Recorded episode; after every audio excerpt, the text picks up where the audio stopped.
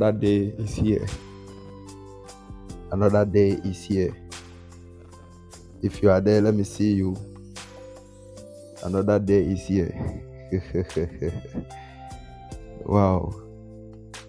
Today marks our uh, the last day in our study in Islam in Focus. There's a special program that is geared towards Islam apologetics and um, trying to explain and bring out evidences for people to have understanding of what Islam truly is. As I said, we started two days ago. So um, the first day we, we, we, we laid some foundations. Yesterday we continued, and today marks the last day for our seminar on Islam apologetics. Islam apologetics. And the subject matter for discussion um, in this season was Who is the true Muslim? Islam in Focus is an annual program brought to you by um, the apologetic team and also the Freedom Archery family, um, spearheaded by um, Mr. Douglas Okanyakufu, um, somebody who had a lot of studies into Islam studies um, in his studies into apologetics that was his specialization and um, over the years we have a lot of articles and reviews to be published. We've had a lot of discussions and debate and seminars on islamic studies. Yeah. I, I did my bachelor degree in Islam Studies in Biola University, the University, the United States of America. That was three years ago. Yeah, and um, um, we were under the tutelage of um, Nabeel Qureshi, um, the one who passed some years ago. Um, and um, we've learned a lot in Islam, and um, it's a very interesting thing to know. See, most people talk about people and other religions blindly without knowing anything. Some of them are just emotional about things concerning Islam. People are just sentimental about certain activities and practices in other religions uh, without any necessarily provision for evidences and analysis, which most people don't do. See, people talk blindly without any base. So um, you should you should learn how to approach things. You know, don't just talk about things without anything. I told you on the first day that any religion practices faith. That's why, mostly in another sense, we call religions faith because religions depict faith, a belief system, something we believe in, and every belief system or anything that is seen as faith should be rational, should be logical. So, the concept of faith does not oppose rationality. I told you that uh, we'll be having a seminar um, time to come, and we are going to have the next seminar we're going to have will be happening in October, November there, where we are going to have a seminar on common sense apologetics. Common sense apologetics uh, we are going to put common sense and the standard of life on trial. And we are all going to examine cases and things concerning what people call common sense. And their perception about common sense and rationality and um, we are going to use our common sense to see whether common sense is common sense as being explained by people. You know one thing i've seen in my apologetical work and my years of apologetics is people most of the time are just sentimental about issues. Uh, it's like that's something i've seen is that there's this hidden emotional sentimental attack in their heart and they try to buttress those attacks and feelings and emotional expressions with should I say scriptures or with certain evidences, you know. But in the field of if you want to do proper apologetics in whichever field you want to do, uh, your evidence leads your sentiment. So it is rather the evidences that sparks your emotions. It shouldn't be the emotions that sparks the evidences. You know, it's like what we feel about something, then we try to get certain things to buttress what we feel. But, you know, it's like trying to get um, something to back um, something that is shakeable. It, it doesn't sound right in the in the state of logic. You know, it doesn't sound right. And the reason why you keep hearing me say logic, logic is I also um, did um, studies into philosophy, and um, I've, I've, I've, I've learned a lot in philosophy, and so that's why I talk the way I talk, and uh, I, I, I, I talk the way I talk. So maybe that's why, yeah. So we do things that should make sense. we don't. We are not stupid beings. Um, humans are not stupid beings. Humans are rational beings. It's something I'll talk on later on. So, um, today I want to do some few um, things and I want us to understand certain things on this subject. So, today we are going to do our comparative study.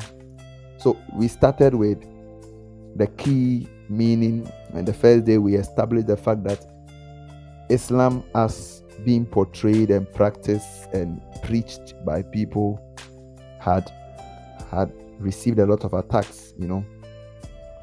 Um, Christians tell Muslims that they are going to hell. And Muslims also tell Christians that they are going to hell. So who is going to hell? Who is on the wrong side you know? And um, we so we are here to investigate the whole process. And from the first day we, we did a lot of exhaustive studies concerning what islam really is. And it was emphasized from even the quran and even from the arabic connotation. The reason why the arabic is very important is because muslims believe that the arabic is the original language that Allah deals with people in Islam. It's like I don't say the language of the religion, but it appears so. It's the language that was adopted uh, in that sense. So that's why even in most translations, uh, most Muslims find it very difficult to really accept the English translation of the Quran, the Holy Quran, as the Holy Scriptures because they feel it being translated from the Arabic to other language is trying to lose, like it defiles the essence of the Holy Quran as revealed by Allah to the Prophet Muhammad, peace may peace be upon him. So it's something that um, a lot of things goes. That's why we have issues even around the Hadith, which also is a is a scripture, which is also believed to be inspired. However, the hadith is mostly talks about the reports of the life and the sayings of um, the prophet muhammad may peace be upon him so we need to the arabic is plays a key role in our practice of Islam. And it's something that is undeniable from any sense and any walks of life. But that is not why we are here. We are not here to do Arabic studies. We are here to um, talk about Islam. But we can't talk about Islam and define Islam without going into the Arabic. That is why we need to go into the Arabic because Islam in its Islam is a is a word derived from Arabic. It is not a Hebrew word, it is not a Greek word, it is not a Latin word. It is not an English word. It was rather anglicized. It was transliterated. Islam is a transliteration of ISL. Um, sorry. SLM, sorry. Um, yeah, SLM. Yeah, that's Arabic root word. And when it was anglicized, or when we say anglicized, it is um, a system under translation that we call we call something we call transliteration. Translation is different from transliteration. When it comes to literature, um, uh, when you are dealing with literature and scripts and manuscript engagement, we have translation. Translation is like trying to convert the content and the message from one language to another language. But transliteration, mostly we are not looking at the content, but we are, we we pay attention to the content itself more than um, the message being communicated. So, if you are doing a translation and I say um, God is here, okay, then if the person is saying it in another language, the person must make sure that the message I'm trying to communicate is clear. That's the translation. But in the transliteration, in the transliteration, we pick it word for word, content per content. So that's what was done to. So in the um, in the Quran, in the English that they did the transliteration. That is, they pick the Arabic word itself. So maybe um, Assalamu alaikum. So we pick Assalam, what Assalam means. Then we write it down in English. Alaikum, what it means. In I, I hope I don't know whether you are getting what I'm trying to say. So that is how it is done. So it's not like what what the sentence means. So it's not like what the sentence means that we we we we try we write it down, but we rather pick it one by one. That's what we do under transliteration. Yeah, so um, the the Holy Quran was in the English was rather transliterated rather than translated for the sake of its sacredness. Even with that one, um, most followers of Islam have issues with the English one because uh, they still believe that the essence and the, the originality of a document depicts and uh, carries its weight in language, and that language was Arabic in the in the Islam perspective. Are, are you following? Are you following? So, um, we cannot define Islam truly and perfectly without going to the Arabic words. Yeah, because the religion came to meet the language. Before the religion came, the language was there. Lang- the language was there. When I say the religion, I mean in the time of Prophet Muhammad, may peace be upon him. Though we know from the Holy Quran that the Islam existed from the time of Adam, and it was rather perfected by Allah to the Prophet Muhammad, may peace be upon him and the religion was given to us in our previous studies as we have done. So, um, the issue of the definition of Islam, as we have said, is total submission to um, to Allah or to the will of Allah, and this we define that it is an absolute submission and it's a complete devotion, as we saw in our previous studies in a surah, and then even and we got to know how this thing is. So that is the benchmark for our studies. That Islam is total submission to the will of Allah. At any point in time that one fails to submit to the will of Allah in any instance, the power or the, the concept of Islam is defiled. Is defiled, no matter how you think. The person may be restored, the person may be forgiven, the person may be called back, the person may be reconciled. However, it still does not clear the fact that there was a point in time that the person defiled Islam or by not submitting totally in an absolute sense to Allah. Are we following? So this has been our discussion, and um, we we did a lot of analysis in our previous studies. And um, yesterday we were able to touch on certain people, certain prophet, because in Islam, Islam we don't joke with prophet. Prophet are messengers of Allah that Allah sent them to us with specific instructions and to fulfill the wishes of Allah. So, and every Muslim in every Muslim dispensation, there's nothing that can be, but the, the, the whole idea about the practice of Islam cannot be whole without a centralized individual that Allah had handpicked to rally the, the, the religion or to rally the purpose and the will of Allah. So the place of prophets are very important. And the prophet of messengers, people that carry the message. However, we also have to understand that these messengers in themselves are supposed to also practice Islam. So they are messengers of Allah, and Allah demands a particular practice, and that practice is Islam, and that Islam is total submission to His will. So it means that at any point in time, whoever that is called as a messenger of Allah, that is a prophet, as we may say it.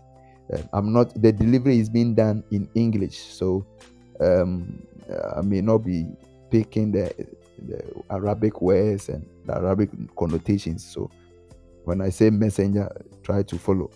Yeah, so we are talking about the prophet, and it, it clearly shows that it clearly shows that we need to we need to be able to understand that every messenger of Allah has a key responsibility in as much as the messenger has the responsibility to give the message to its audience the whole framework that guides the system of that messenger is the practice of Islam.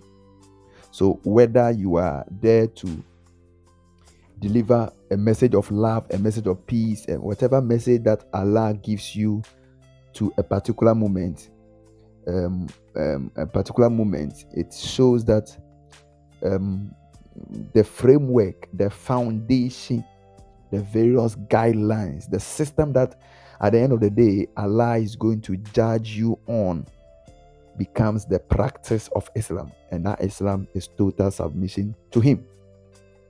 So yesterday we saw that there were so many evidences that shows that it is not necessarily practicing certain things like the ablution, though these things are very important.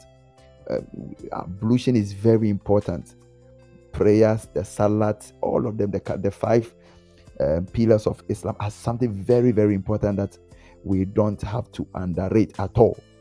And all of them, the salat, the zakat, the alms giving, um, the Hajj and all those all those things are very very important. That they are key activities that really um, portrays one that every Muslim must engage in. But that is not the true definition of an essential Muslim, because we saw though these things are very important and that they are the priorities of every Muslim whoever who calls himself a Muslim. But we got to know that in the Holy Quran, Allah made it clear that anyone who is accepted as a Muslim is accepted on the basis of complete devotion to Allah. And we saw it yesterday. And we saw it that anyone who try to defile the system of total submission, the person will be cast away hereafter.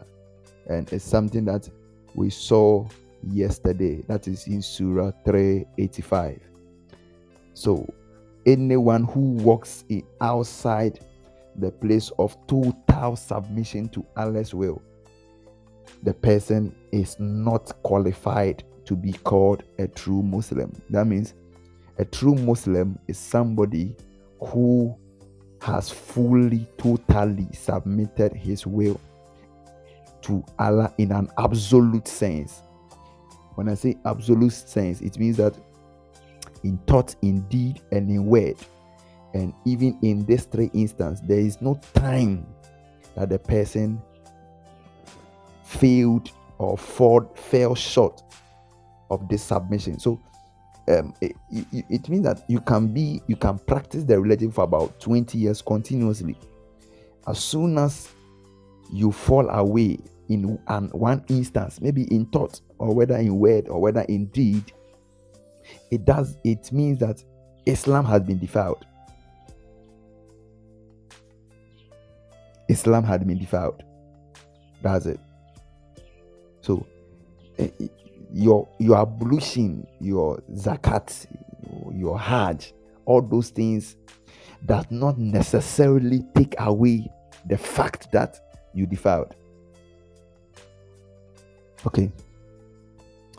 It's like um, trying to um, engage in something to you can you can you can you can do makeup you can do all those things but it doesn't still take away the fact that there's a black spot on your face.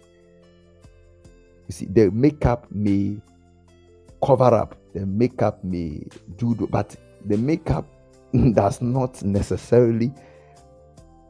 Maybe, maybe to people, people may see that oh, fine, but you and you and Allah knows that there's a black. There, you can't deny the fact that there's a spot in your life that portrayed disobedience to Allah. It, it, it is something clear. So um, I don't know whether you are following. Please, if you are following, me, let me see you. Yeah, so we are saying that Islam is very, very it's an it's a serious thing that we, it's an absolute practice. It's an absolute thing. Islam leaves no room for relativism. it's an it's an absolute religion that was given. We said it clearly. Anyone who practices anything outside this religion, you are going to hell straight. It is there. And what is that? That practice is an absolute practice, which is total submission. It's not about what you think. It's not about what you know. It's not about your code. It's not about what you. It's not about where you were born. It's not about who you think. That uh, so long as you miss it, you miss it. Yeah. So it is. Then it means that it is. It is. And we also got to know that in as much as Islam is an absolute religion, it is not exclusive. That is very serious. It is an inclusive religion rather than an exclusive religion because we don't have a particular, the only measurement that determines one to be accepted per the Holy Quran as a Muslim is the one who practices complete devotion. So it's not necessarily about certain indicators. So the, the, we have only one indicator, and from that indicator, we had other tools like um, the zakat, the five daily prayers, the ablution, and all those things. But we have only one indicator: total submission to Allah. Simple. That's it. That means that it's not an exclusive religion for a particular kind of people in a particular place, in a particular name, with particular um, dress code, with particular activities. No. Yes, those activities are the characteristics of somebody practicing the, the religion. However, that is not the true meaning of the religion. Are, are you getting it? So maybe when we say what are the characteristics of somebody who is an Islam or who is practicing Islam, who is in Islam, we can talk about this is what we have seen that they wear a particular dress code, they bear certain names, Abdullah. So anytime you hear the word Abdullah, what comes in mind that the person is a Muslim? Like that is that is that which identifies the person as one. But we saw in the Holy Quran that the measurement that Allah uses to accept an individual as a Muslim is not necessarily the name the person bears, but it's rather his complete devotion to his will. And yesterday we saw it clearly. We saw it clearly. Are we, are we here? Are we following? I'm not following you at all. Are we here? If you are following, say Islam. If you are following, say Islam. So th- this is what we have. This is what we started yesterday from from Wednesday, and we have made a lot of comparatives. So make sure that you go. The publications have been made. We have published them uh, on the podcast here. You can listen and download. You can also go to. We also we also encourage us to go to our Facebook page. They are there. Go there and share them upon your platforms and share them with people, share them in groups, and let's help people reason well and define the scope of religion, the religion of Islam, because a lot of things are happening outside. People are becoming, as I said, people are rather becoming emotional, uh, emotionally attached and and influenced rather than uh, a sense of truth. As I said, truth is knowable. You will we'll get there when we are dealing our common sense apologetics we are going to really talk about what we call common sense and what we call truth. And are we called to live a common sense life or we are called to live a life of truth? When we get there to be powerful. Somebody say powerful. Yeah okay so let's flow. So um let's flow. Let's flow Okay, so we said that Islam. So yesterday we we, we picked some prophet and we spoke about um, Prophet Adam, and we saw that he was a Muslim, practiced Islam, but at a point in time failed, and he defiled his Islam. So though he was restored, but it still doesn't mean that he failed. Yeah, the fact that you write a receipt in school does not mean that you got E. Eh, it's still there. Eh, it's, it does not mean you didn't get E. Like, this is a fact. It's on, it's on record. Don't forget that the Holy Quran also talks about the fact that there are recordings of our wrongdoing, of our activities. Whatever thing we do in this life is being recorded. So the fact that um, you, you the fact that you, you gave arm or you you you gave arm to somebody. And don't forget that um, islam we also believe that at the end of the day we compare your good against your bad. And we, so you realize that eh, the fact that you are you are praying five times a day does not clear the, the, the evidence of you're failing to submit totally to Allah at a point in time. Are you getting the argument? It does not clear. Like fasting, the Ramadan, and going for Hajj, and all those things, as essential as they are, and as the pillars of the religion, that's not pillars is different from foundation. I, I don't I don't get it. Pillars are built on foundations. so so the foundation for Islam is total submission. And from that foundation, we have pillars, and that is these are the five pillars: the kalima shahada, the salat, the zakat, and all those things are the the, the, the sawm and also the hajj. All these things are there. So um, um, if you if you take away foundation, the pillars are of no effect. The pillars are of no essence. The pillars, the pillars are null and void because it is rather the foundation that holds, that determines the boundary, the, the, the, the, the framework of how things are supposed to be done. Then the pillars becomes the one that holds the religion. So the pillars are very important, as I said, as as as as a Muslim to to adhere to. But if you adhere to the pillars by and the, at the same time defiring the true foundation of Islam, which is total submission to Allah, is a waste of time because it is rather the foundations that hold the pillars. It is the foundations that hold the pillars. So we need to we need to really understand this concept very well when we are dealing with the Islam religion. When we are dealing with the Islam religion. So the foundation of Islam is total submission to Allah. The pillars of Islam are the five pillars we have looked at. Are we following?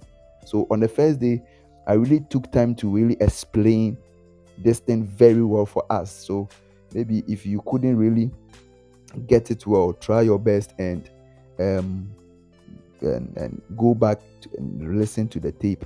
And as I said, if you have any questions or anything, or if you have any clarifications or anything, you are you send it to you WhatsApp it to plus two three three five zero one five nine three seven six one, and it will be addressed accordingly.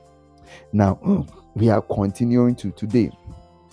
Today we are going to do a very nice study, and we are going to talk about two key uh, messengers of um, Allah that um, I, I should I say have been the battle for a long time. We are going to look at Prophet Isa, um, peace be upon him, or what the English will say Jesus or Jesus. Then we'll look at um, Prophet Muhammad, may peace be upon him, um, the, the, the, the perfected model or the one who is heralding the perfected model of Islam.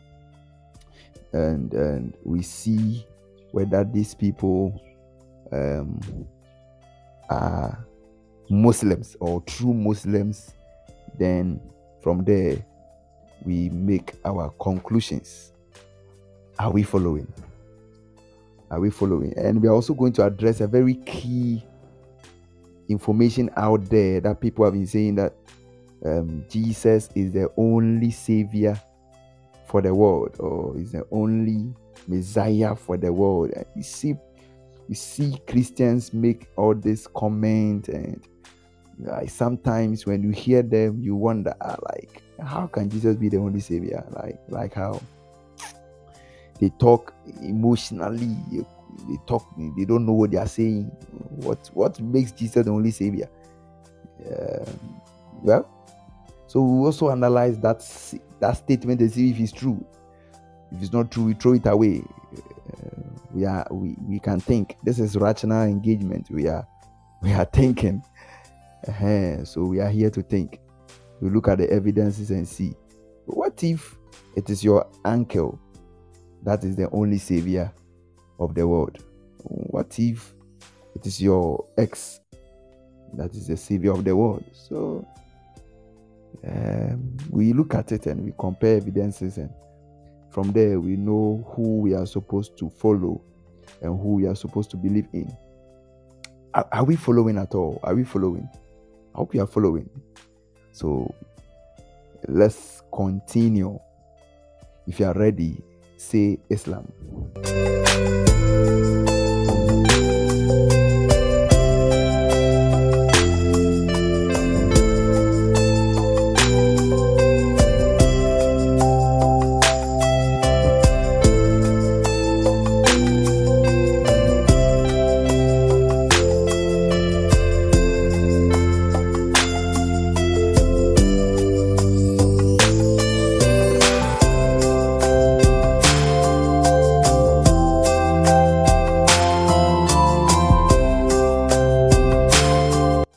Okay. Let's start. Let's continue. And I hope you are making notes and sharing things on your pages and your WhatsApp and uh, please don't don't don't let my don't let this thing go waste. It's it's meant for something. It's not meant for you to write books for you to No, it's it's meant to to teach others. So I'm expecting you to do something somewhere. Don't wait for me. This is not something I should say. If you value it, you you know how to handle it. Now let's continue. So we know that at this juncture we have we are reminded we have reminded ourselves severally, and I'll keep on saying it. Keep your eye on the ball. What is Islam? Islam is total submission to Allah. So looking at we have and yesterday we got to know that there are certain key prophet that manifested. And we see that we need to really analyze the lives of these prophets. And i've already explained how essential these prophets and the key role they play in islam. Because um, per what we have seen that prophets are very important when it comes to perfecting the model of islam very, very important. If not for anything, because of um, the Prophet, I mean, Prophet Muhammad, may peace be upon him. Um, it's, it's very, very key. So we need to get it. So we say that how do we then reconcile the occasional disobedience that manifested in the lives of this prophet? How do we reconcile that? If these people were Muslims and I mean practicing Islam, which is complete devotion to Allah or complete submission to Allah, then how do we reconcile some of these, some instances in the lives of these people who, at some point in time, defiled the religion or failed to manifest what true Islam is? In fact, God summoned a whole host of other prophets in as, as in we have Noah, we have Prophet David, that was in, the, the, in Arabic, it will be Dawood, and we have Solomon, even Suleiman. We have a lot of them, and yet we see that Allah did not find one true Muslim among them who was able to practice Islam perfectly by submitting to God alone throughout his life. Yeah, we never got one. All of them failed. Yesterday we saw Adam failed. We are just speaking the key notable prophets. Yeah, to follow me. Yesterday we saw Adam failing, we saw Moses failing, and we have Noah, we have David, we have Solomon, we have all of them who and all these people were not able to. We are going to go into the Holy Quran to whether verify whether they failed or didn't fail. So don't worry.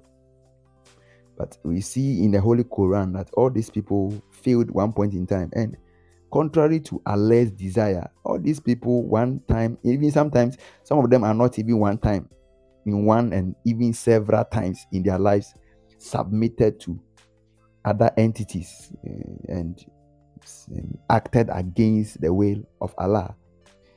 Don't forget the ball. Somebody say, Don't forget the ball. Don't forget the ball. What is the ball? The ball is that Islam is a total submission to Allah. That's the ball. And that means that the issue about the submission is to a specified entity. It's a specified entity. So it means that if you totally submit to another entity other than Allah, you have devoured it. So the issue is not about submission alone.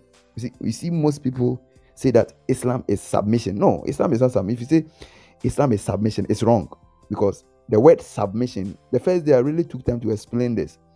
I wish you can go back to really. I'm trying to do a whole a whole lot of recap because of the focus of the study today. But realize that there cannot be absolute submission without a subject to submit to. So that means that that anytime you're talking about submission, then there should be an entity clearly defined that we need to submit to. That means that anytime we we we defile the concept or the process of absolute submission to the defined entity, then it means that whatever submission we are talking about does not hold. Are we following? Yeah, so all these prophets that we have seen in one time or in another time submitted to other entities other than uh, other entities which were outside, you know, Allah. And in some of them even went on to ask for forgiveness from Allah. And the Holy Quran made this so clear. Let's let's see. Let's pick the first one. We have Noah. Let's go to Surah 11, verse 47. Somebody should also post Surah 38, verse 24. Then Surah 38, verse 35. So let's let's let, please today let's be very fast with the postings. I beg you, because I have a lot of things to talk about. I have barely like one hour, ten minutes, so and I have a lot to say. So let's be fast with the posting. So let's see, let's see uh, our prophet. So we have already seen Prophet Adam and how he failed, and we see Prophet Moses and Musa and how he failed, and we are looking at Noah too. These are the key notable um, prophets, and I've explained how essential prophets are when it comes to the place of Islam. Uh, they are very important. They are very, very important. And I've already explained that. So let's go to Surah 11, verse 47. Surah 11, 47. Surah 11, 47. Uh, can somebody help me? Surah 11, 47. Uh, let's be quick. So we are looking at Noah. It was, was Noah able to practice um, perfected Islam? And don't forget that uh, it's it's it's there have been a statement surah 11 47 then we also have surah 38 okay so let's look at noah so noah is talking are we following please let's read noah is talking noah said oh my lord i do seek refuge with thee lest i ask thee for that of which i have no knowledge and unless thou forgive me and have mercy on me i should indeed be lost Listen, how can somebody be defined as lost according to the standard of Islam? Let's go back to our scripture, Surah, as we read. What's that? What's the standard? What to make somebody be lost in Islam? Let me see whether you, you guys are following. What to be the standard? We read in Surah 385. What was the standard? When can we say that somebody is lost by Allah? What is the what, what what's the measurement that hey Oh, total. We said that when the person fails to practice total submission, is in Surah 385. We, we read it the last, yesterday, so it is there. Surah 385. Surah 385. So anyone who does not accept the religion other than Allah, that is other than Islam, other than that is submission to Allah, the person will not be accepted and the person will be casted as lost. So that is something that have already been established. So here we see, so we see when they fail to submit to Allah. Thank you. Yeah, so he's here. So we see that. Then let's come back to the the the and Noah talking. So we realize that when Noah was speaking, Noah said it clearly that hey, Lord, if you don't have mercy on me and don't forgive me, I will indeed be lost. Indeed be lost. That means that this statement shows that there, were, there is an instant where Noah, Prophet Noah, may peace be upon him, had done what? Had defiled the true definition of Islam. That is, not submitting completely to the will of Allah. And because of that, we see him as lost and capable of being declared lost because he failed. Don't forget that one. He failed. I should be indeed be lost. That means he, he is not accepted as a Muslim. It's clear. That means that this clearly says that this clearly shows that Noah, Prophet Noah or Prophet Nuh, um, failed or couldn't portray or cannot be a model of true definition of a true Muslim. Why? Because he failed at a point in time. Don't forget the practice of Islam is absolute. Don't forget and it means that if it's absolute, then it means that it must be upheld or measured up to at any point in time. You have already defended. So he failed. And I'm, I won't be surprised that even afterwards, there was an instant alert. now let's go to the, the next prophet you can talk about. Prophet Dawood, may peace be upon him. The prophet Dawood. Surah. Let's see what prophet also said. um, Surah 38, verse 24. Surah 38, verse 24. I wish we can be very fast, powerful. So, Surah. So, David said, David is talking. He has certainly wronged you in seeking to add your Eve to his Eves. Are we here? And indeed, many who live together commit excesses one to the other, except those who believe and acted righteously, and they are but few. While so saying, David realized that it is we who have put him to test, and therefore he sought. He sought what? What did David do? He sought what? Are we following? He sought what? Are you in the scripture? Surah 38, verse 24. We are in the 25 now. He sought what? The forgiveness of his Lord and fell down bowing penitently, turning to him. So we see that Prophet Dawood also sought for the forgiveness of Allah. He sought. That means that the, that for, to seek forgiveness obviously tells us that he defiled Islam. He submitted to something else or somebody else other than Allah and he failed. So he cannot also be seen as a model of true Muslim. Why? Because he failed. Now let's talk the, next one. Prophet Suleiman. Prophet Suleiman. May peace be upon him. That's Solomon in the English. Surah 38, verse 35. Surah 38, verse 35. So we see that all these notable prophets are failing. So we have not yet identified somebody who has yet been Islam. So here we are, that's what we call it Islam in focus. We are now looking into Islam and trying to see if we have. So we see Solomon talking. He said, he said, Oh my Lord, forgive me. Okay. And grant me a kingdom which it may be suit not for Adami, for thou art the granter of bounties without measure. So Solomon was praying for the kingdom and he started, Oh Lord, forgive me. Forgive me. Which clearly explained that Solomon also missed the point by submitting to somebody else or Satan or whoever we may call it, but the person we feel we see that there has been he missed the point and he submitted to another entity other than Allah, and because of that, he is disqualified to be called to be accepted as a Muslim. So we see that can any one of them boast that he was a Muslim? No, Satan would only remind them, Have you forgotten what you did? Eh.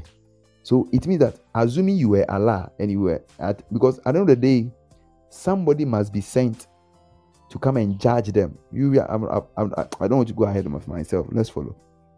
So assuming Allah is about sending somebody to come and judge people can somebody who failed the religion himself be, become a judge? No. it can't happen. It can't happen because it affects who you are. It cannot happen. It cannot happen. That's why even in the normal community, becoming a just a judge, we say somebody with right standing.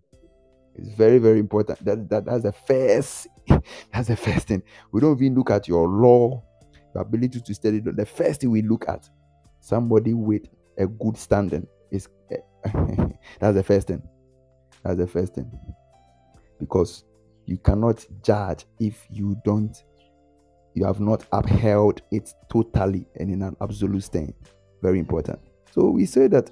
So all these people are there. Adam failed, Moses failed, all these people failed.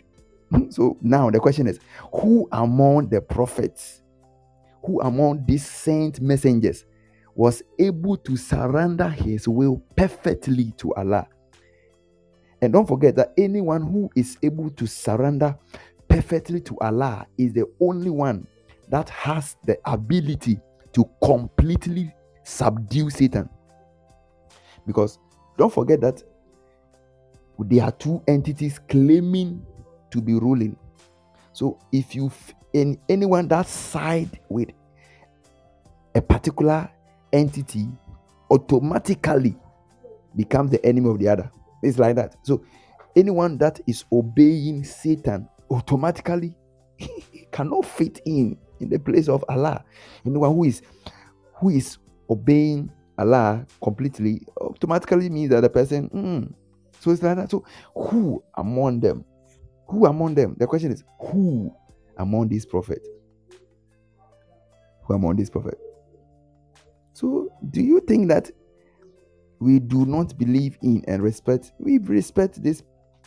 We respect them. We acknowledge them. We accept them as prophet. But the question is, the fact that we accept them and we acknowledge their key roles and how they helped and fulfilled the demands, it still doesn't stop us from examining their lives, whether yeah, they, they, they, they are who they claim they are. It's, it's, it's, I said that this is an examination, self examination. This examining evidences, and you know that certain evidences are human beings. That's why um, in court or in law, a witness is as is measured as an evidence. a witness is an evidence. So these messages are witnesses, and you cannot be a witness of something. you can't say that you are a witness of something you have not evidenced. It, it doesn't it doesn't work anyway. if you are a witness, then you must be an evidence of the evidence you want to prove. Forgive me, but I think that's the best way I can say it. A witness is the evidence of the evidence to bring on board. so, the evidence that you want to bring on board, you should be the evidence of that evidence. Because that's why witnesses are very important in law. Witnesses are very important in law. So, the question is Did any of these prophets in one time or was able to absolutely submit to Allah. It was there anyone like that? Was there anyone like that? Was there anyone? Who among them? Who among them? Hmm. It's serious, oh. It's serious. Okay who among them? Let's continue. Now, let's come to the perfecter, the one who rallied Islam. That is Prophet Muhammad. let's see. Let's see. Let's see him too. So let's see Prophet Muhammad. May peace be upon him. Let's see him too, and let's see um, what he too stands for. Um, don't forget that we have already seen in in in the Quran that the religion was given to him. The religion was given to him in Surah 5, verse 3. That he said Allah was talking to Adam and he said uh, was talking to the prophet, Prophet Muhammad, may peace be upon him, and he said, I give you this religion. That means he himself was also expected to fulfill the demands of the religion, which is total submission. That means this is something general. No matter who you are, whether you are Prophet Queen Queen or Prophet Kwan Kwan, if you fail, you fail. If, if you fail, you fail. the only thing that would define you as being accepted is there, unless you you submit totally, no matter what you think.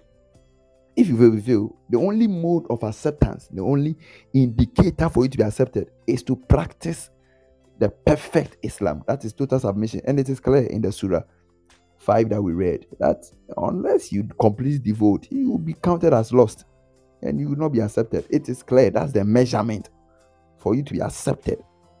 So it's not about who. So let's see. Let's see. So we see that um, when we take the Prophet Muhammad, may peace be upon him, uh, we see that um, it's so unbelievable that um, there were some um, issues being raised concerning this prophet that contradict um, what the, the, the religion that Islam stands for. But uh, let's see now, we, when we pick the hadith, it's quite unbelievable that uh, we have this Riyad Salihin in page 16, uh, Abu Hurairah made a very statement, a very nice statement concerning the prophet. And he said the prophet said something. No, I said the hadith is the sayings of the prophet. The Quran mostly contains what Allah communicated and certain essential things there. Now, when you go to the hadith, Abu Hurairah made, made a certain in, in from the Riyad Salihin. So Riyad Salihin, R I Y A D H. Then Salihin, S A L I H E N. You can go, you can search on the net, you can find it. Riyad Salihin, page 16. Page 16. It is there. You see, so you can those of you on the net, you can just go quickly on the net and Google, you find it. You see, Abu uh, Hurairah makes a very statement about the prophet, and he said the prophet was talking. When prophet, Prophet Muhammad, may peace be upon him, made the statement that Allah is my witness that I seek forgiveness of Allah and turn to Him more than 70 times a day. So the Prophet Muhammad, may, may peace be upon him, turns to Allah more than 70 times a day to ask forgiveness. Well, uh, let's see. Let's continue. Now let's see what even what even the Quran also said. That means that within a day, he can so like one one second Muslim or Muslim like like was defiling Islam like that more than 70 times a day. So it's it's and then he said Allah is my witness. That means what he's saying is something Allah is aware, like Allah nah, Allah nah, he knows. so Allah is my witness. So if we are saying it is not true, we call Allah and Allah will comment that. So the the person to testify in authority concerning him in this regard was Allah, and He made it clear. I'm, I'm waiting for somebody to get it from Google and show us uh, to prove this. I, I told you this is an open discussion, it's an open interaction for us to see. That's why we are we are engaging you. So let's continue. So there's a need. So we even see that in even in the whole the Holy Quran that we saw Prophet Muhammad even asking forgiveness. Yeah, asking forgiveness. I said Riyad Salihin, page 61, page 16 rather. R I Y A D H. R I Y A D H. That's it. Riyad. Then the Salihin, S A L I H I N. H I N. So that's it. Riyad Salihin. Page, yes, page, page 16. Page 16. Page 16. So you can get this quickly. What Abu Ruhar, uh, Rurari um, made a statement concerning the Prophet uh, Muhammad, may peace be upon him. I'm not so perfected in reading the in saying the Arabic words, but I'm, I'm able to do a, a regular study. I'm now learning the uh, Arabic word, but I I study that one. I study the I make study to Arabic rather than learning the language. That's so interesting, but that's not part of the story. So let's focus here. Are we in school? Are we following? Are we following? so please search for me and get back to me. Now, let's look into the Quran now and see what the Quran has to say concerning the Prophet Muhammad. Whether it was clear that he was able to practice Islam well or he also failed. So let's see the first one Surah 4, verse 105 to 106. Surah 4, verse 105 to 106. Let's see what um, the Holy Quran had to say concerning um, concerning the prophet. May peace be upon him. Let's see. So please get get me the scriptures quickly. Surah 4, verse 105 to 106. Let's see. Let's see. Anyone? Anyone? Let's be quick. Somebody can also, we are picking about four scriptures. So somebody should also go to Surah 40, verse 55. Surah 40, verse 55. Somebody should also go to Surah 47, verse 19. Okay. Surah 47, verse 19. So I think the first one is ready. Surah 4, verse 105. Please, let's come here. Look on the screen. Let's read. Surah 4, verse 105 to 106. Let's read. We have seen, we have sent down to thee the book in truth, and that thou mightest judge between men as guided by Allah. He was talking to Prophet Muhammad, may peace be upon him. So be not used as an advocate by those who betray their trust, but seek the forgiveness of Allah, for Allah is of forgiving, most merciful. Okay, so we say that Allah, Allah was releasing the Holy Quran, which is the book of truth, to Prophet uh, Muhammad, may peace be upon him. And in the in the mission statement, trying to let him know what is about happening, he added that, um, Mr. Prophet, uh, make sure in dealing with this that I'm bringing on board, you ask forgiveness. That already shows that the man, uh, Prophet Muhammad, may peace be upon him, had a little issues with um, with Islam. Like he was not able to really portray what Islam truly is. Um, it means that because for forgiveness to come, it means that um, Islam was being defiled one way or the other. And how was it being done? We have already measured up total submission to Allah so, in an absolute sense, in thought, in deed, in word, without failing at any point in time. That's what we are talking about. Now, let's look at the second scripture, Surah 40, verse 55. Let's see what the Holy Quran have to say. Then the next one will be Surah 47, verse 19. Okay. Surah 47, verse 19. We also read Surah 48, verse 2. So, okay, let's read it. Surah 40, verse 55. Let's see. It said, Patiently then persevere for the promise of Allah is true, and ask forgiveness for thy faults, and celebrate the praises of thy Lord in the evening and in the morning. So have patience, oh Muhammad, and seek ask forgiveness of thy faults. The word fault there in the Arabic is sin, like something against the will of Allah. Let's read the witness one. Quran. Let's look at the Surah 47, verse 19. It said, Know therefore that there is no God but Allah, and ask forgiveness for thy fault, for the men and the women who believe, for Allah knows how ye move about. So you see, so Allah is aware. Allah knows how you move about and how you dwell in your homes. He is aware. He sees all the things you were doing that defiled his religion that he gave you. That is total submission to him. So, because of that, ask for forgiveness of your sins. Ask for forgiveness of your sins. Let's read the next one. Surah 47, verse 19. Is that what we read? Okay, so that's what we read. So let's go to the next one. Surah 48, verse 2. Surah 48, verse 2. So 48 verse 2. Are we following? Let's be fast. Okay. So 48 verse 2. This is what he said. That Allah may forgive thee thy fault of the past and those to follow. Fulfill his favor to thee and guide thee on a straight way. So it means that what happened? Allah, Prophet Muhammad, may peace be upon him, mm, broke it again.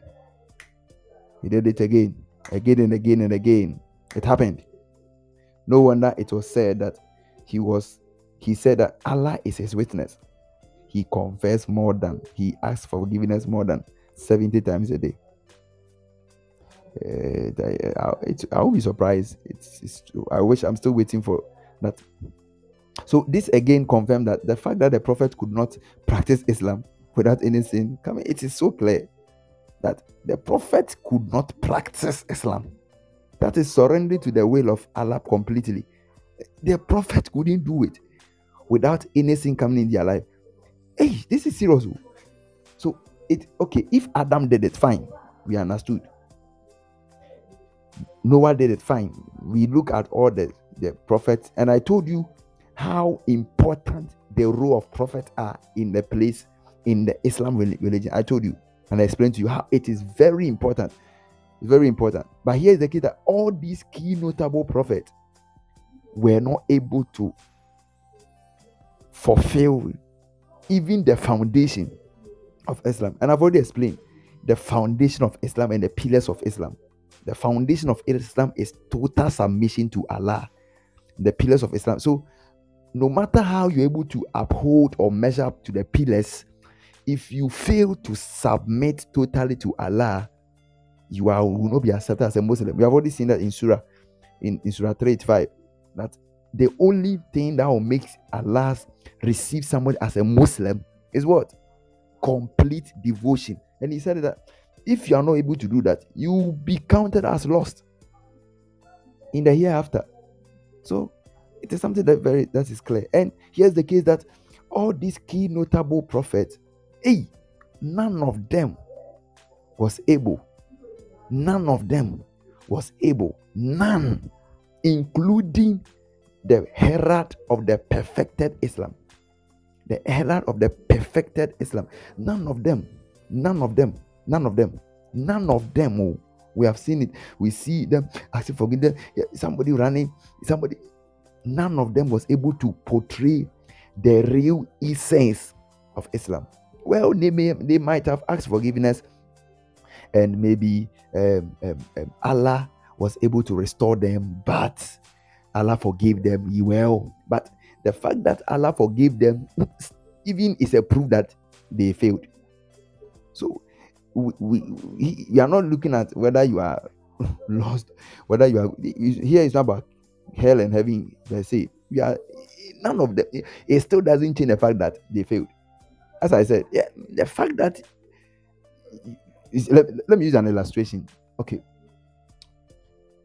you are in your house, you are a father, and you came and you have a new bulb and you came and your your son or your wife or somebody broke the bulb in your in your room.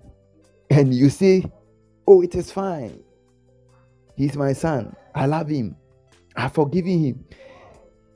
Saying it is fine does not still replace the fact that the bulb has been broken. In fact even when you said it is fine the gla- the glasses was on the ground.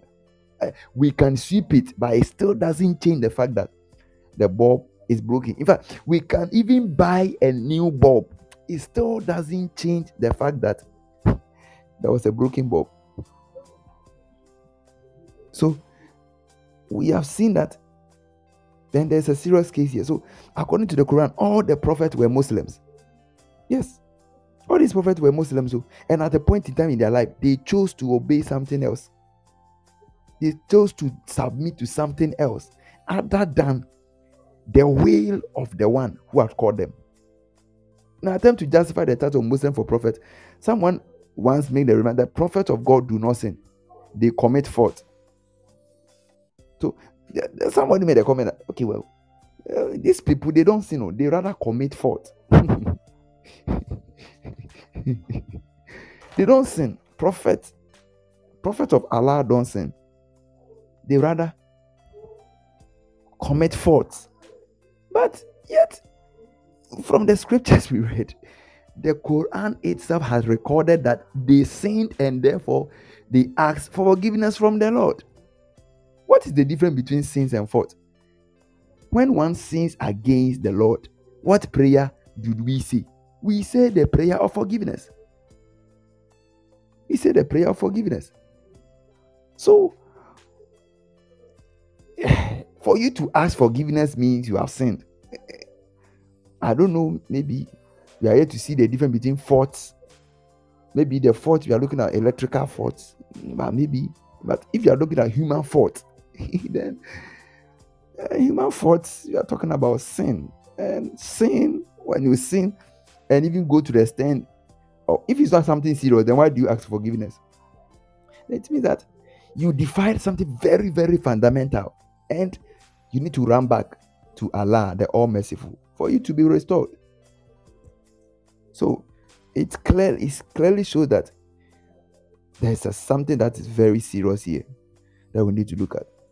So Moses, David, Solomon, all these people, Adam, Prophet Muhammad, the rest, all of them failed. None of them. So the question is then who is the true Muslim? Who is the true reflection of Islam? That is total submission to Allah's will in an absolute sense, which is indeed in thought and in word, without falling away at any time, in any point in time. Who is a reflection of Islam? Who? Who is the true model of Islam? Who? In itself, Islam, Islam is still the religion which has been given to us to practice. But we should have a model. Because if there's no model, then it should be thrown away. Because if no one was able to, if it cannot be lived, then it shouldn't be practiced. If it cannot be practiced, then it shouldn't be practiced. And the fact that Allah gave it to man to practice, and even said that anyone who practice other religions, religions other than this Islam, will be counted as lost. Then it means that Allah knows that Islam can be practiced. But here's the case that all these key notable prophets failed. Then who is able to walk in this Islam that we should follow? We'll be right back. Música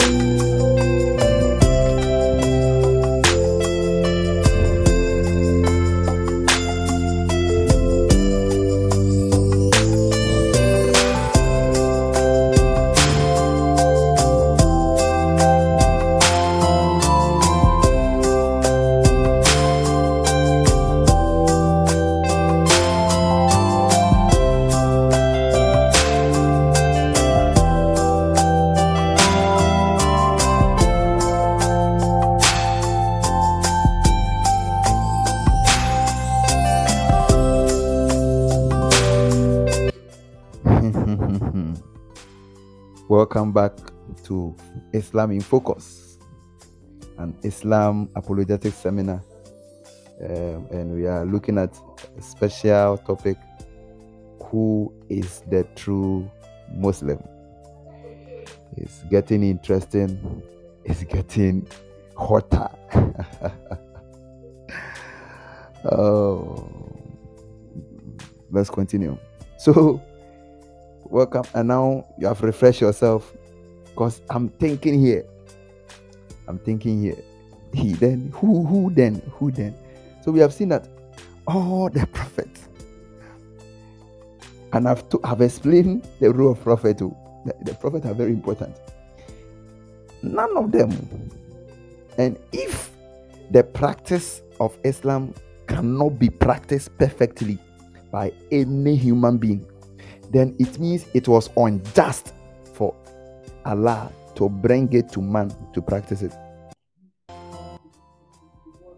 If Islam cannot be practiced by any man, then it is unjust for Allah to tell man or to tell any human being to practice it. And even it becomes more unjust for him to use it as a standard to determine who is accepted and who shouldn't accept it.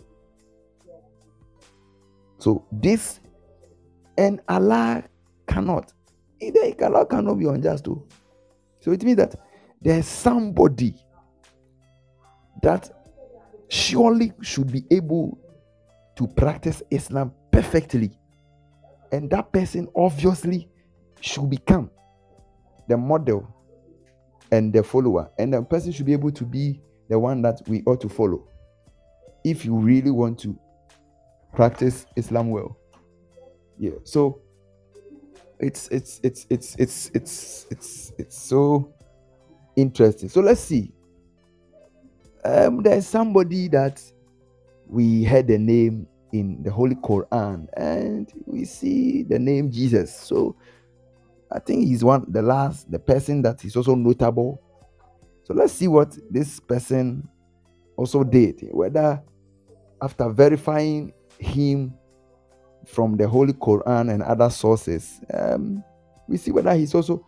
If at the end of the day we don't get anyone who is a true reflection of Islam, then it means that uh, then no, then we must bring Allah to court for Allah to come and respond why He should bring, give a model of practice to some to us that He knows that we can't practice. Because if He's giving to us and He's been making it a measurement to determine who will be accepted and will be rejected at the end of the day, And it means that it is something he knows and knows and knows and verified and know that it can be practiced by a human.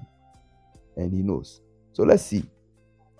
So then uh, we, let's read something from um, the Hadith. Let's go to the Hadith and uh, let's see something that was said by Prophet Muhammad concerning this man Jesus. Um, let's see what he said. Well, let's see what he said. So let's go to the Hadith, the volume 4, uh, the book 54, number 506. The Hadith, volume 4, book 54, number 506. Yeah, book 54, volume 506.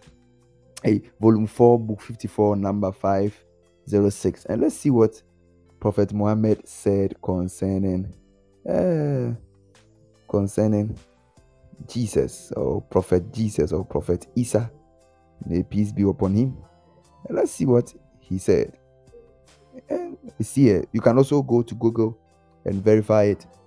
This is what he said. He said, he said, narrated by Abu Hurairah, the prophet, may peace be upon him, said. So this is the this is the very sayings of the Prophet Muhammad. Are we following? If you are there, I want to see you. You can also go there and type Hadith Volume 4, Book 54, number 506. You can just go there. Yeah, you also saw it, the same thing. Okay, he said, let's see. When any human being is born, Satan touches him.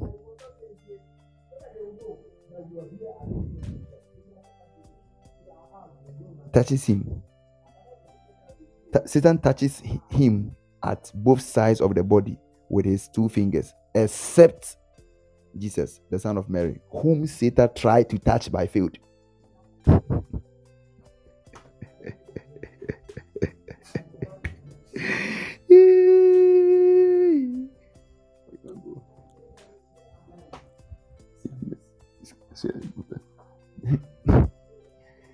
uh, so everyone that was born there is none among the sons of adam who is born but not touched by satan at any time of his birth. For he he tried but failed this is not so in the case of mary. So except jesus except jesus except jesus. So even before so you realize that all is it all the, let's let post it. Let's let's read it again. Let's read it again. Let's read it again. Please you can go to google and type. If i'm lying i'm lying. Go and type and search. If you have the hard copy of the hadith you can open it. It is there. Volume 4 book 54 number 506 this is the very sayings of the prophet. If the prophet is lying then he's lying. Eh, it's either he's lying or he's telling the truth and if he's lying then he doesn't qualify to be a prophet then he should be removed from the office as a perfected model because why, why should you lie to your followers now let's see and I don't think he's a schemer or he's a liar or he's a trickster. No, he's a no, he's not a trickster. He's a pure prophet. Oh, please let's see. Let's read it. Somebody should just copy and paste for me uh, quickly. Our time is running. I have a lot of things to say. Oh, don't delay me, please. Let's read it. What what he said. So okay, it is already here. So he said, when any human is born, any human that is born, any human that is born, you are already touched by Satan. So before any human, anyone born from a woman, anyone who is born, before you are born, you are already touched by Satan. Already, you are having a touch. It's like having a touch. Oh. You are already touched. Mm. You're already touched. What have you posted? You're already touched. You're already touched. Somebody say touched. Except Jesus. Except Jesus. Except Him. Except Jesus. Who Satan tried but failed. Tried but failed. For he touched the placenta cover instead. So he couldn't touch Satan. He couldn't touch Jesus. Oh, he when he tried to touch Jesus, he failed. What he when he tried to touch Jesus, he failed. So he had to touch the cover of the placenta, not the cover, the, the placenta itself, oh, the cover. You know the placenta, the one that connects the baby to the mother. He has to touch the placenta cover, but he couldn't touch. So he couldn't touch. And this is even confirmed in the Holy Quran that Jesus Christ was even was even sinless before his birth. Yeah. Okay. God bless. Thank, thank you. Volume 4, Book 54, number 506, narrated by Abu Hurairah. The prophet said, that's the, prophet. he said, when any human being is born, Satan touches him at both sides of the body with his two fingers, except Jesus, the son of Mary. And the, even the Jesus he specified, not the Jesus in your in your not the Jesus in your hometown, not the Jesus in your class, the son of Mary. So we are specific. We know he was he's untouchable even from the womb. He said when he tried, he failed. So it, it means that there was a trial, there was an ex- there was an exhibition of an activity against him, but he failed. So there was a trial on Jesus, but he failed, even before he was born. So he has to touch the placenta. Let's see what the Quran also said. Let's read Surah 19, verse 19. Let's see Surah 19, verse 19. Uh, so it's it's it's it means that Jesus Christ, Jesus Christ, or Jesus, even before he was giving birth to, before his birth, he conquered the devil. Before his birth was pure, was sinless, was already. So it means that if you, if you check it, you realize that all the people, all the prophets that of God that of prophet of Allah that we saw, all of them, before even you came into the earth, you have already you, you're already defiled. You see, you're already you're already defiled. Before you come to the earth, you're already defiled. before you come to the earth, you're already defiled. Before you you already you're already touched. So no wonder they no wonder they sin because no wonder they sin because you're already touched by Satan. So if you're already touched by Satan, it won't be. I won't be surprised that at, along the line you sub you will be subjected to Satan and defy Islam, which is the true submission to Allah. But it is only one person, only one human being, only one human being, except Jesus the Son, only one, only one, who was not touched even he tried, he failed. So he has to tie the cover. So even the placenta, he couldn't touch it. It was the cover of the placenta. See, the placenta had its own covering. Yeah, the covering. So he has to tie the cover. Even the placenta wasn't. You cannot touch it. Now let's see what the Quran also said. Whether the Quran also affirmed it. Surah 19 verse 19. Let's see. Surah 19 verse 19. Let's see. He said, I am I am the I am only a messenger from the Lord. So nay, he said, nay, that's the angel of the Lord was speaking. He said, nay, I am only a messenger from the Lord to announce to thee the gift of a holy son. So the angel already announced that the son to be born was already holy.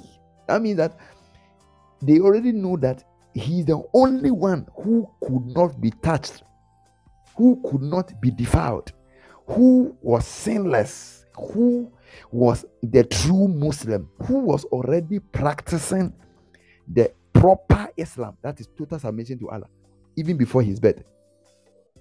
He was announcing, oh, so he was announcing that there was only one person who was called holy before he was given birth to, and that was the man Jesus. Mm. Mm. So before the birth of Jesus Christ, the angel knew him to be holy, pure, sinless, and faultless. Mm.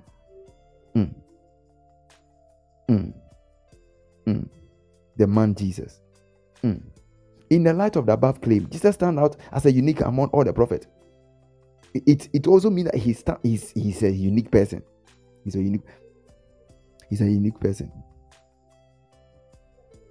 He's a unique person. He's a unique person. Now let, us see. If he's a let's see what what is around his uniqueness. So the first thing was that he was sinless from the womb. But he was he even conquered the devil before even appearing. He, he conquered the opponent of Allah before he came. Hey, what a man! Then I have to go and look for this man. Oh. Let's see. Surah 4. Let's see. Surah 4, verse 171. Mm. Islam in focus, indeed. Islam in focus, indeed. Surah 4, verse 171. Let's see. Let's see what Quran had to say concerning Jesus again. Please, we are we are not this we are reading Quran. We are not we are not reading anything. We are here. Let's let's continue. Hmm. Let's continue. Are we here? Are you following at all? We are making okay. So let's read. Hey, a, this is something longer. Okay. So let me start. Okay, let me read. All people of the book, commit no excesses in your religion. So he's talking about people of the book. He's talking about the Christians, okay, or the Jews. You are the people of the book. Okay, commit no excesses in your religion. So so that means that these people he's talking to have their own religion. And don't forget, you have already said that any religion you practice that is outside total devotion to Allah is thrown away. So that means that the people of the group, no matter what they are practicing, was against. Are we here? So let's read. No say of Allah aught but the truth. Christ Jesus, the son of Mary, no more than a messenger of Allah, which is mean that Jesus Christ, the son of Mary, was not was not anything, was not any other thing you talk about him, except that he was an, a messenger of Allah and his word. So he is the messenger of Allah and the word of Allah. Don't forget that everyone that comes to the world as a messenger carries the message. And it is only Jesus Christ who is both the messenger and the message. It's only Jesus Christ who is both the messenger of Allah and the message of Allah. That means that automatically by default, Jesus Christ by default is is already because you see because eh, the messenger carries a message, and the message can never contradict the foundation of the religion given to man. Let me tell you, no messenger of no messenger of Allah came to the world to say something or to bring a message that will contradict the foundation of Islam, which is true submission to Allah. None of them. So all of them carries the message. All of them carried the message. They came to say the message, declare the message, announce them. But it is only Jesus who was both a messenger and the very message of Islam. So Jesus Christ is both is the Islam. Jesus Christ is both Islam and the messenger of Islam. let me drink water. Let me drink water.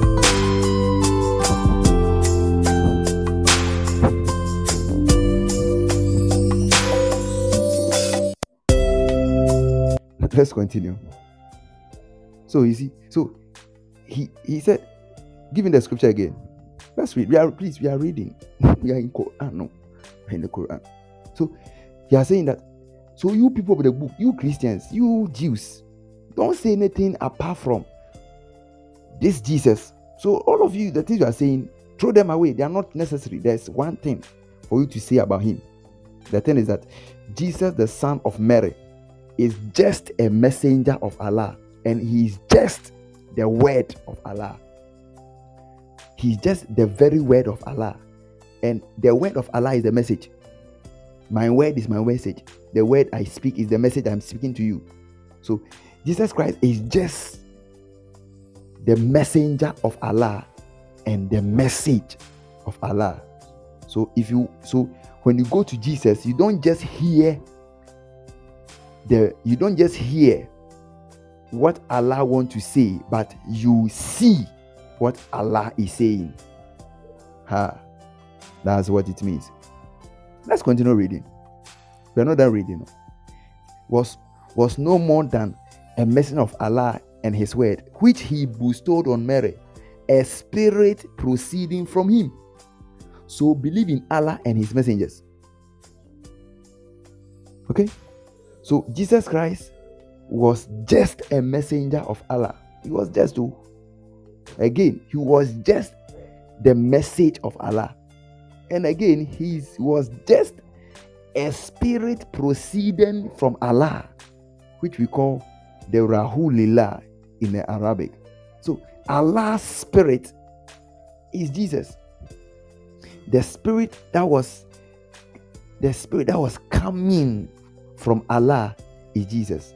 And there's no way that if Allah's spirit, that means that if Jesus Christ disobeys Allah or is, is one, one in one point in time failed to measure up to Islam or sins against Allah, it means it's a contradiction because how can your spirit sin against yourself? And how can your word be against yourself? That means there's a question mark on the foundation of Allah because if your word goes against yourself, it means you cannot be trusted. And if your spirit can act against yourself, then it means you are not who you are. So it means that automatically, by default, by all these things that have been said concerning him, he is, he is already the Islam to be preached, and he's a, don't forget that he's a message. So he's the Islam that must be followed, and he's the he's the model, he's the very message. So it means that when you follow Jesus, you are not just you you are not just going to hear Islam. He's not just going to announce Islam, but he's going to you're going to see the very emblem of Islam, the very message, the very word. You're going to see it, bam, clearly. That's who he is. That's Jesus. And since Allah's Spirit is holy, that means Jesus Christ is holy which is confirmed that even before his birth, he was the Holy Son. Hmm. So, what does it mean? It means that Jesus is the only one who overcame the devil. And how did he do that? He overcame the devil through so many means. He was only the one to fully surrender to Allah. Every, everyone, everyone, all the prophets, asked for forgiveness. It was only him. There's no record in the Holy Quran that Jesus Christ asked for forgiveness. There's none, there's no record. This is because there was no sin in his life and that he should ever seek for forgiveness. There wasn't any, not for him, there wasn't any even fault in there wasn't any fault to even talk about sin. There bit people say that there's a difference between fault and sin, as if you are dealing with a prophet of Allah. But well, and for him, there wasn't even any fault. He wasn't any fault. There wasn't any fault. Because I'm sure that if there was a fault, it would have been recorded. On the other hand, it was recorded that all these people sinned. And this is, he conquered the devil. That's why when he went to the cross, he defeated the devil. And the devil defeated all the prophets, except he said he tried. That means that Jesus Christ even had his own share to be able to be submitted or subjected by the devil, but the devil failed because he could not sin against Allah. And again, he's the very message. So when we say the message of Islam is Jesus, Jesus wasn't just a messenger, but he was just the very message of Islam, the very message of total submission. I think he deserves a clap. What do you think? Yeah.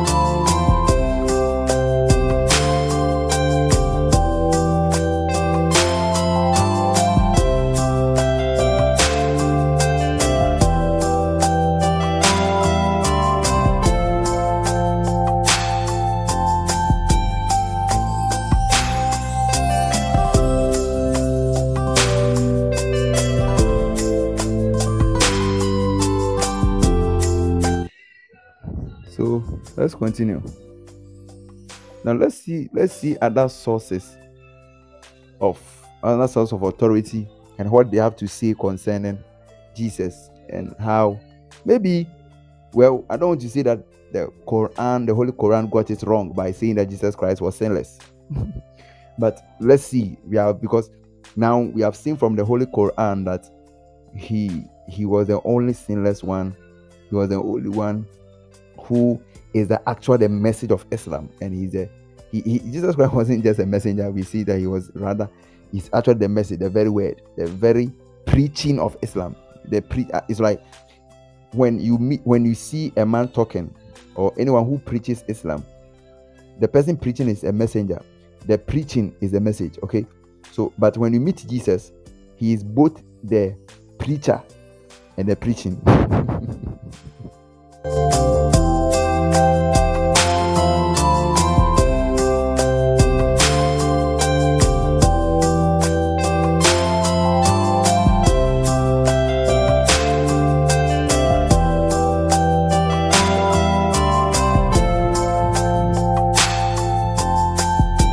continue. so it means that sinfulness simply means not being able to conform to the will of Allah. And whereas the opposite of sinfulness is submission, total submission. So basically, what Islam and Muslims seek to achieve is one. What Islam and Muslims seek to achieve is one. Total submission to Allah. And as soon as one deviates from the path of sin, no one can longer, that person cannot be described as practicing Islam. No. As long as you miss you have missed it. Practicing one's will and or the will of Satan or the will of any other person aside other than the will of Allah is it cannot be described as Islam because Islam is truly talking about your devotion and your submission to Allah. So it takes one who have lived his whole life without committing any sin that's the person who can we claim that he's a Muslim. And that's the person practicing Islam. And from all the evidence, we have seen that he's the Jesus is the only one who has that claim that he is the one who one became a total submissive or lived totally submissive to the wishes of Allah. That means why? Because he didn't commit anything, there wasn't fault, there was no forgiveness. Aside that, he's also the one who is the very message of Islam. The very he's the very message. He's a he's the very preaching of Islam, and he's the very emblem of Islam. That means that all the all the other prophets, and don't forget that Prophet Muhammad even came after Jesus. Don't forget it too. Have you forgotten? Please, Prophet Muhammad, may peace be upon him, came after Jesus Christ. Do you know what it is? Do you know what it means? It means that the message that Prophet Muhammad was preaching was Jesus. Because the message that Prophet Muhammad was preaching to the world was Islam, and that Islam is total submission to eh, total submission to Allah. And that total submission to Allah was that message, total submission to Allah was a person, and that person is Jesus. So the very message that Prophet Muhammad was preaching to the world was Jesus. Simple.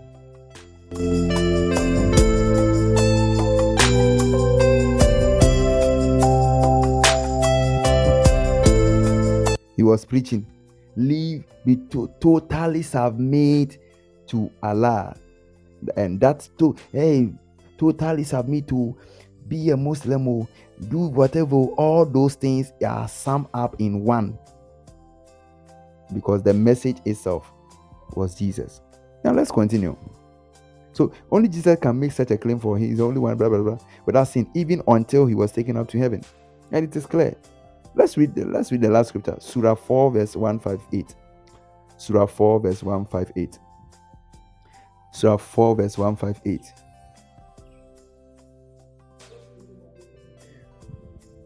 Surah 4, verse 158. Uh, let's read something there. Let's let's clear. Let's let's see.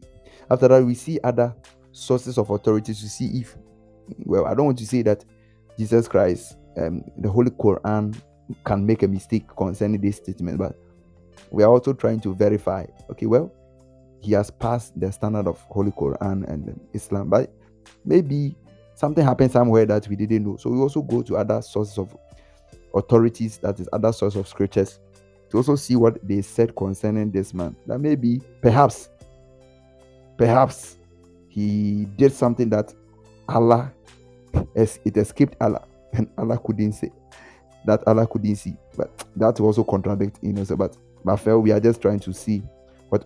So let's see. Rather, Allah Himself lifted him up towards Himself, Allah God, in is powerful. So nay, Allah raised him up unto Himself. The only person that was raised. So listen, no, oh, Allah didn't raise Jesus he was Jesus was raised to himself. So Allah raised Jesus up unto himself. Why? Because he was, don't forget that Allah, Jesus came from him. If Jesus is the word of Allah, that means that words come from people, words come from entities. So if Jesus was the word of Allah, then automatically he has no word, no place to go than to come back to where he came from. That's Allah. So automatically, he was raised by default. So the reason why he has to go back is because of the we have something called the coherence of beings. Okay, if I speak something and, I, it bounce the wall, it come back to me. It cannot be separated.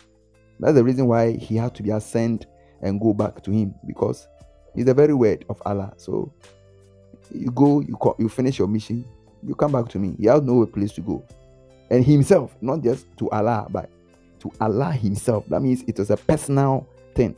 He didn't go anywhere. it was a personal, like one on one. He came back to Allah because he came from Allah. Don't forget it.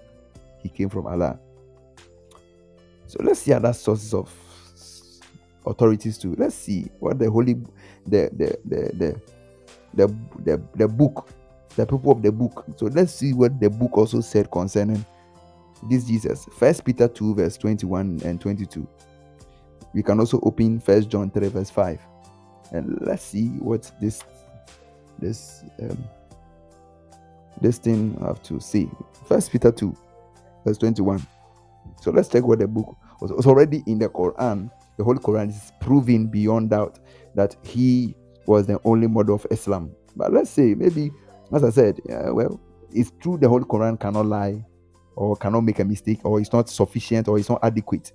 It's full and complete and everything. But let's see what other source of authority also said. First Peter 2, verse 21. Let's see what he said.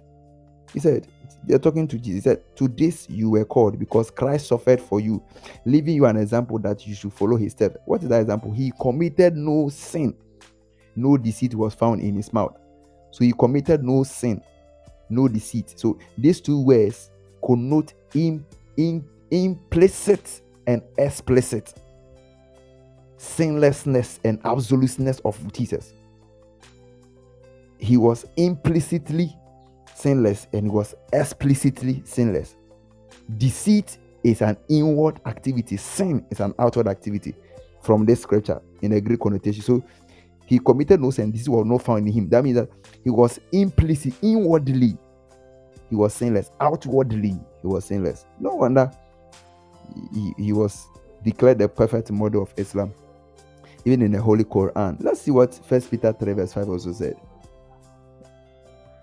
Let's see what First Peter 5, verse 3. He said, And ye know that he was manifested to take away our sin, and in him is no sin at all. So it's not like with him. So Jesus Christ was sinless, even in him, in him, there's no sin because so that means he wasn't just he in him. Don't forget that he was the only person who was declared a holy son before he was given birth to, and he was the only one that Satan couldn't touch. So in him, there wasn't any trace of Satan, there wasn't any trace of sin, there wasn't any trace of any touching, because in him, that means it was implicitly he was sinless and holy.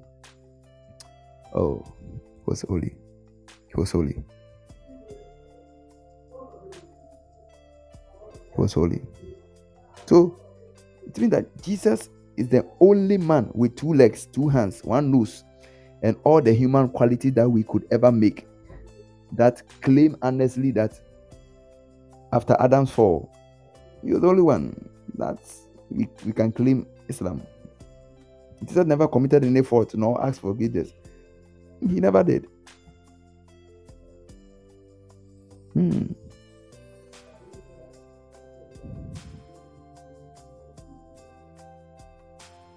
Hmm. Now, it's so clear. Now, people try to say that, well, when you read the Matthew chapter 12, verse 1 to 2, people say that Jesus and the disciples steal a corn from a particular farm. And um, he stole. So he, he stole a corn. He, they went, took some corn, they didn't ask for permission, so they stole it.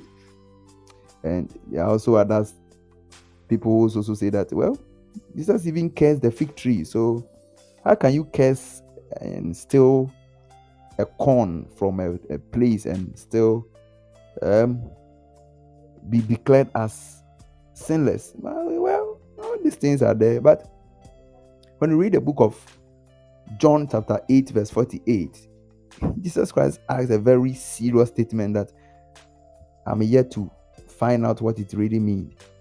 You know, don't forget that we have already explained that Jesus was the only one who was able to practice Islam, total submission to Allah. No fault was found in him. We have already declared that from the Holy Quran. You have read the Hadith, you have read so many things, but we are just checking what other sources have to say.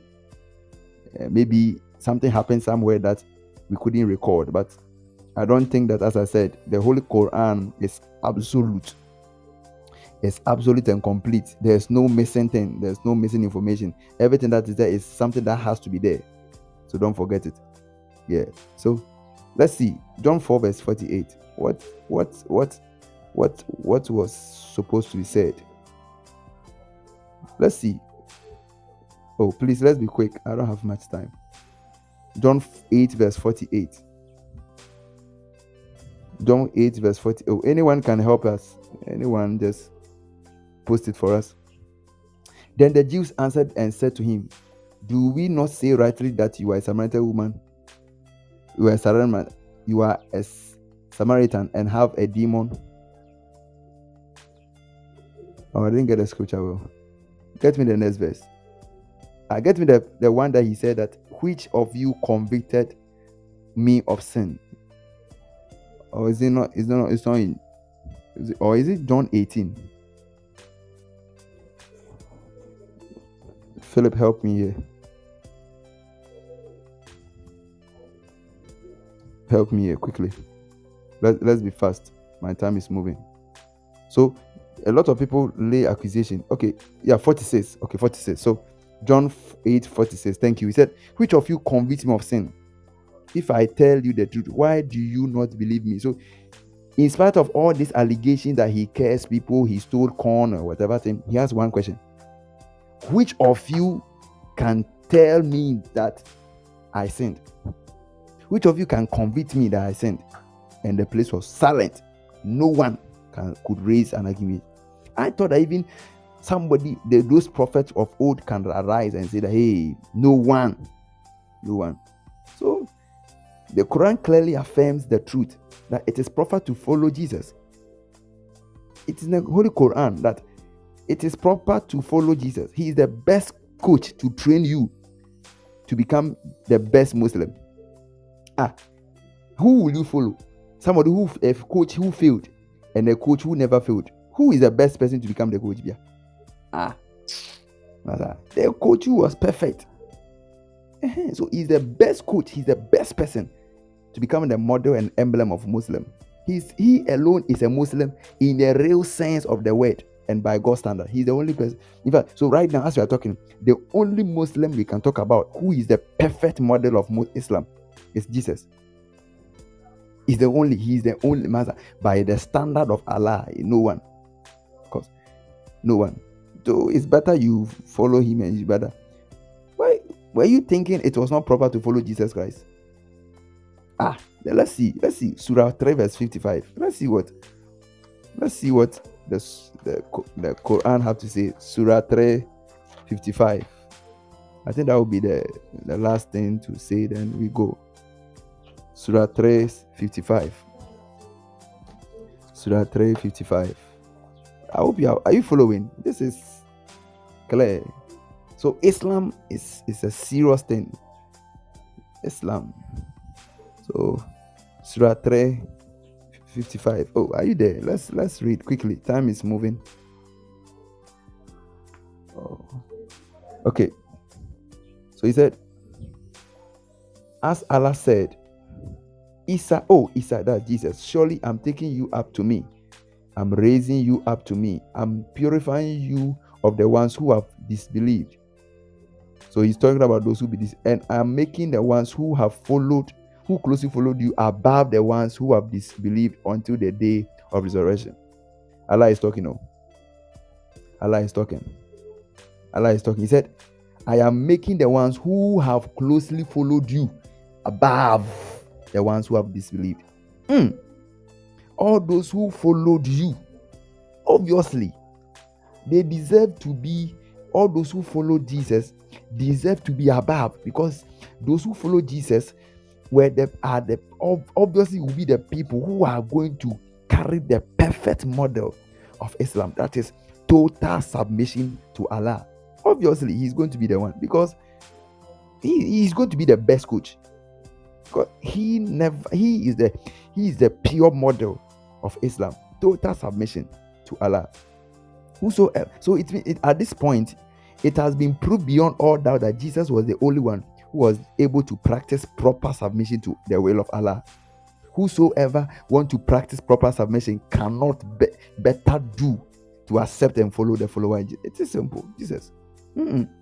If it is now you desire to follow Jesus, if so, as you are listening to me, maybe you have looked at all these evidences that we have had from the first the talk, the second one, and you've seen that it is so clear that the kind of Islam that we need to follow, the kind of Islam that we need to practice, that is total submission to the will of Allah, was perfectly done by Jesus. And you are listening to us and you want to truly submit yourself and accept Jesus and become a true so that you can also become a true Muslim by God's standard, then I encourage you to invite Jesus into your life right now. It's not later. It's not about thinking about it. It's now because everything shows clearly that He is the perfect model and standard to be called the true Muslim according to the standard of Allah. According to the standard of Allah, even as defined by Surah 385, that everyone that will be accepted as a Muslim should be somebody who let's read that scripture. Let's read that scripture quickly. The, the, model scripture. Let's read it. Surah 385. Anyone who desires to be accepted should be have complete devotion. So, and that devotion was made by Jesus. So I encourage you right now to do it. So if you are listening to me and you do it, as soon as you accept Him and invite that Jesus, you are the only perfect model come into my life, let me tell you, He will rush into your life. He will abide with you forever in power. And this power, what He had, that made Him be able to live the complete and fulfilled Islam without succumbing to anything, to without subjection, without anything to fulfill the desire of Islam. That power will be released into your life, and your life will never be the same. Your life will never be the same. Never be, never the same. And it is clear, Surah 385. Anyone who seeks a way other than the way of submission to, yeah, complete submission will, will, will not be accepted. Yeah. So if you are if you are desiring to do it, I want you to pray with me this prayer right now. Whatever you are, say, Father in heaven, I thank you for sending your only Son Jesus Christ to come and demonstrate the true way of Islam to us. I now accept and willingly acknowledge that Jesus is the only one who lived a totally sinless life on earth. And therefore, he is the only one who has truly submitted himself fully to you. Your son Jesus is indeed holy because you are holy. I do now invite him into my life and I humbly ask of his spirit to empower me so that I may also submit myself completely to you. Since he was able to remain truly submitted to you, I believe with his power, with his spirit, with his life in me, I too will be able to become the true emblem of your life. I know that this is your wish for my life. Thank you for having come into my life, Jesus, to mold, to transform me into the one who is truly submitted to Allah as deserved by Him. Thank you, Jesus. In Jesus' name, Amen. Amen. So, if you have prayed this prayer, wherever you are, I want you to contact this number on WhatsApp. There are assistants, systems there. If you have any questions or clarifications or anything that you want us to help us help you with, maybe you listen to us not on live and even afterwards. Just contact this line plus two three three five zero one five nine three seven six one plus two three three five zero one 593761. Just WhatsApp the number with your questions, with anything you have, and it will be settled. Maybe you want to also be monitored and be helped so that you can grow and be helped. You contact this number and it will be answered. The Lord bless you so much for your time in these three days, and I know you have learned a lot. My name, this was brought to you by the apologetic team and also the Freedom Outreach family. And it is Islam in Focus, Islam Apologetic Seminar. And the focus was who is the true Muslim.